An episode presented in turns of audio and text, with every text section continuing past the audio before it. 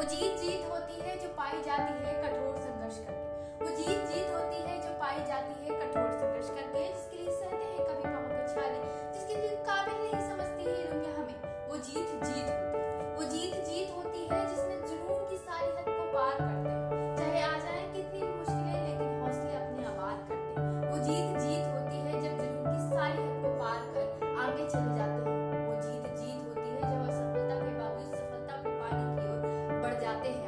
Madhu.